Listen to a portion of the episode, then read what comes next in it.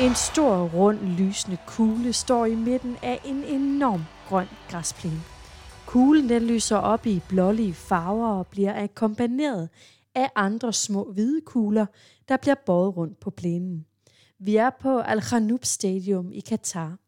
Et fodboldstadion, der har plads til 40.000 mennesker. Og så er det et af de otte stadion, som Katar har gjort klar til verdensmesterskaberne.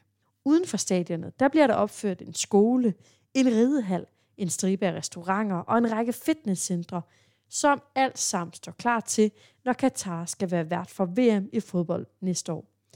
Det er alt sammen enormt storslået, og det understreger åbningsceremonien af Al Khanoub Stadium, der er også meget tydelig med både lysshow og fyrværkeri. Men opbygningen til den her VM-by er langt fra storslået.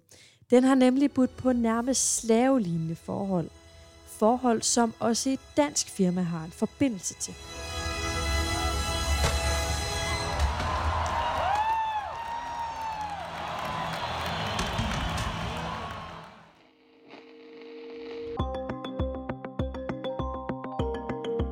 Fodboldfeberen har lige nu ramt alle os danskere i takt med Europamesterskaberne i herrefodbold. Og allerede næste år, der skal vi til det igen, når der er verdensmesterskaber. Men allerede nu, der har VM i Katar fået en bitterklang. Det er nemlig gang på gang blevet dokumenteret, at der er tale om slavelignende forhold i forbindelse med stadionbyggeriet til VM. Byggerier, som rent faktisk indeholder udstyr, der er leveret af et dansk firma, som til gengæld tjener milliarder af kroner. Det ser vi nærmere på i dagens udsyn, der er produceret i samarbejde med Danwatch.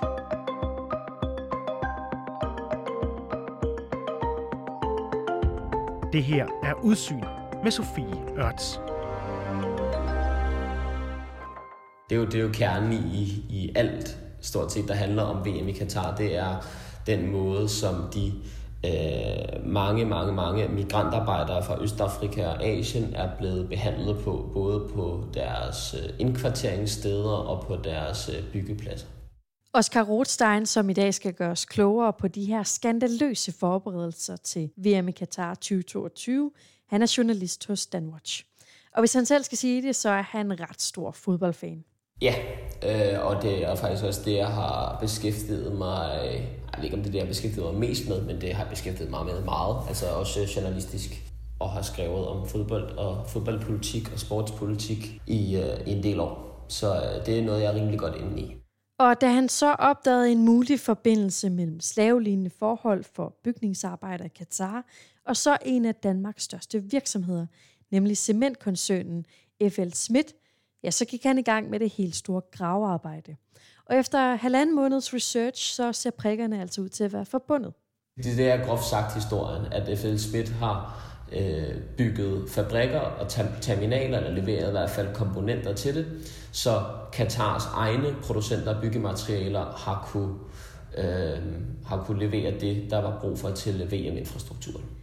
Da Katar gik i gang med at forberede sig til det helt store byggeboom, altså i anledning af værtskabet for verdensmesterskabet, så hjalp den danske virksomhed FL Schmidt i 2013 to af de store byggeproducenter i Katar med at skaffe nok byggematerialer.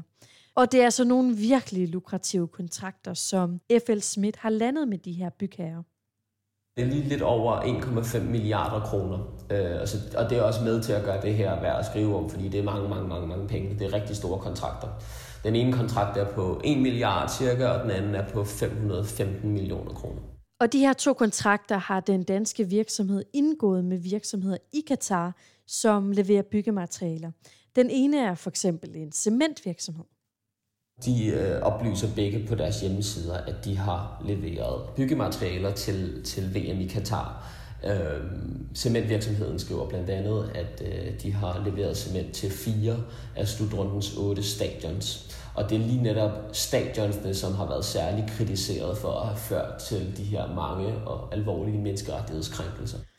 Og sådan helt generelt, så er der altså ikke nogen tvivl om, at der har været ganske store problemer omkring Katars værtskab, lige siden de fik det tildelt.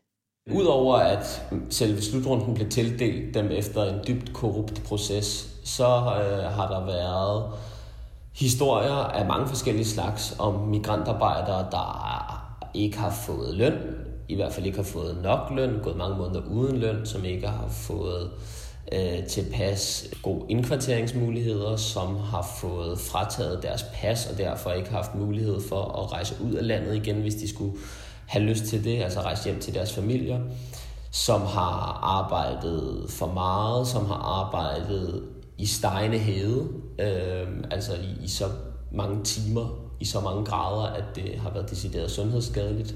Så en bred palet af, af altså helt grundlæggende arbejdstagerrettigheder er blevet brudt øh, på, på flere forskellige byggerier.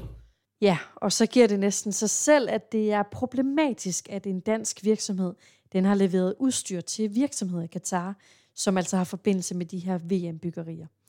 Ifølge flere eksperter i menneskerettigheder og etik, som Oscar Rothstein han har talt med, så lever FL Schmidt ikke op til FN's retningslinjer for menneskerettigheder og erhverv. Der siger FN's retningslinjer, at øh, man har som virksomhed et ansvar videre ud i salgskæden, også hos sine kunder, kunder og sådan set også kunders kunders kunder. Det er, det er principielt set lige meget. Det betyder ikke, at FL Schmidt har det direkte ansvar, eller hvad skal man sige, at det er dem, der er hovedskurken i det her.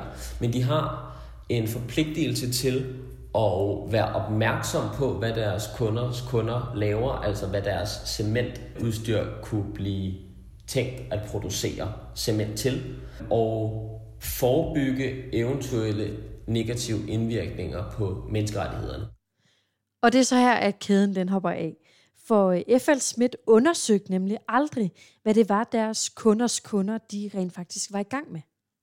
De, de siger, de har, ikke, altså de, har ikke, de har ikke undersøgt, hvad deres kunder kunne tænkes at producere byggematerialer til. Og det er det, som er hele problematikken. Fordi at da FL Schmidt indgår kontrakterne i 2013, der ved man allerede, at VM i Katar skal afholdes. Man ved, at øh, den her udvidelse af produktionsfaciliteterne, i hvert fald hvis man havde undersøgt det, var i den kontekst, og man vidste, hvis man havde undersøgt det, at der allerede dengang var blevet skrevet rigtig meget i internationale medier om arbejdsforholdene på Katars byggepladser, både i forbindelse med VM og i det hele taget.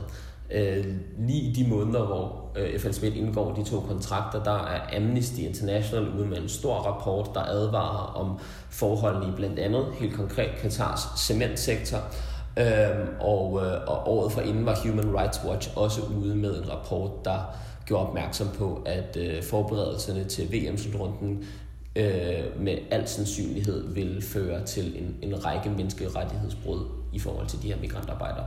Og det er naturligvis noget, der har skabt en storm af kritik. Det er sådan set det, som den kritik, der bliver rejst fra eksperterne mod FL Schmidt går på.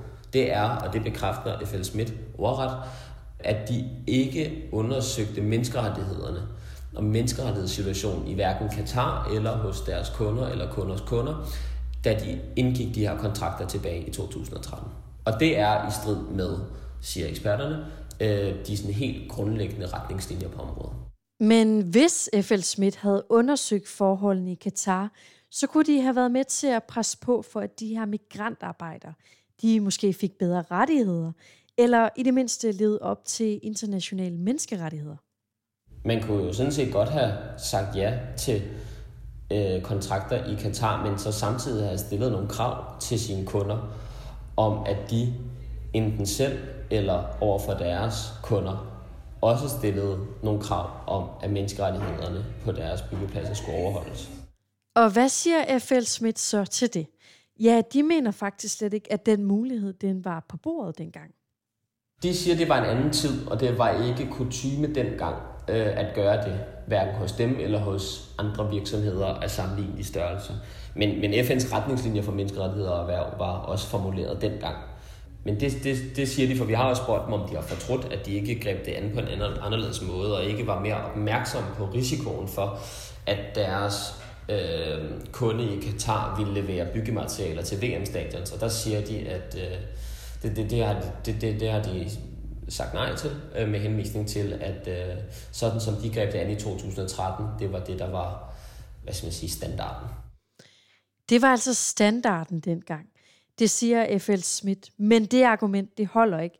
hvis vi skal tro på de eksperter, som Oscar Rothstein han har talt med.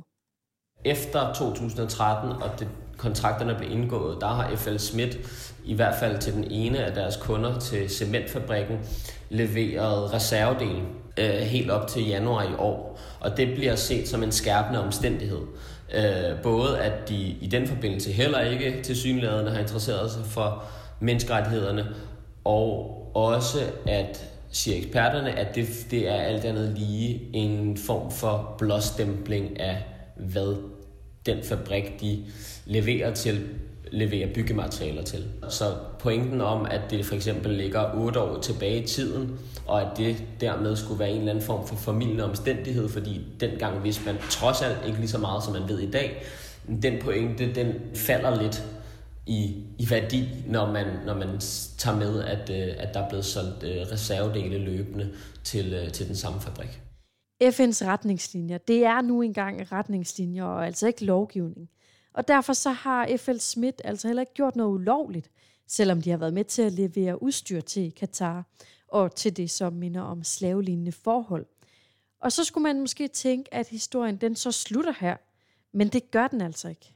Til gengæld så har vi også forelagt både research og ekspertudtalelser og FL Smiths egne svar til øh, nogle af de pensionskasser, som har investeret penge i FL Smith. Og der er to af dem, der hedder Industriens Pension og Akademikerpension, som på den baggrund har indkaldt FL Smith til et møde, fordi de mener, at der godt kunne være baggrund for, for en øh, stramning af FL Smiths politik på området og deres arbejde for at sikre at de ikke bliver sat i forbindelse med, øh, med menneskerettighedskrænkelser.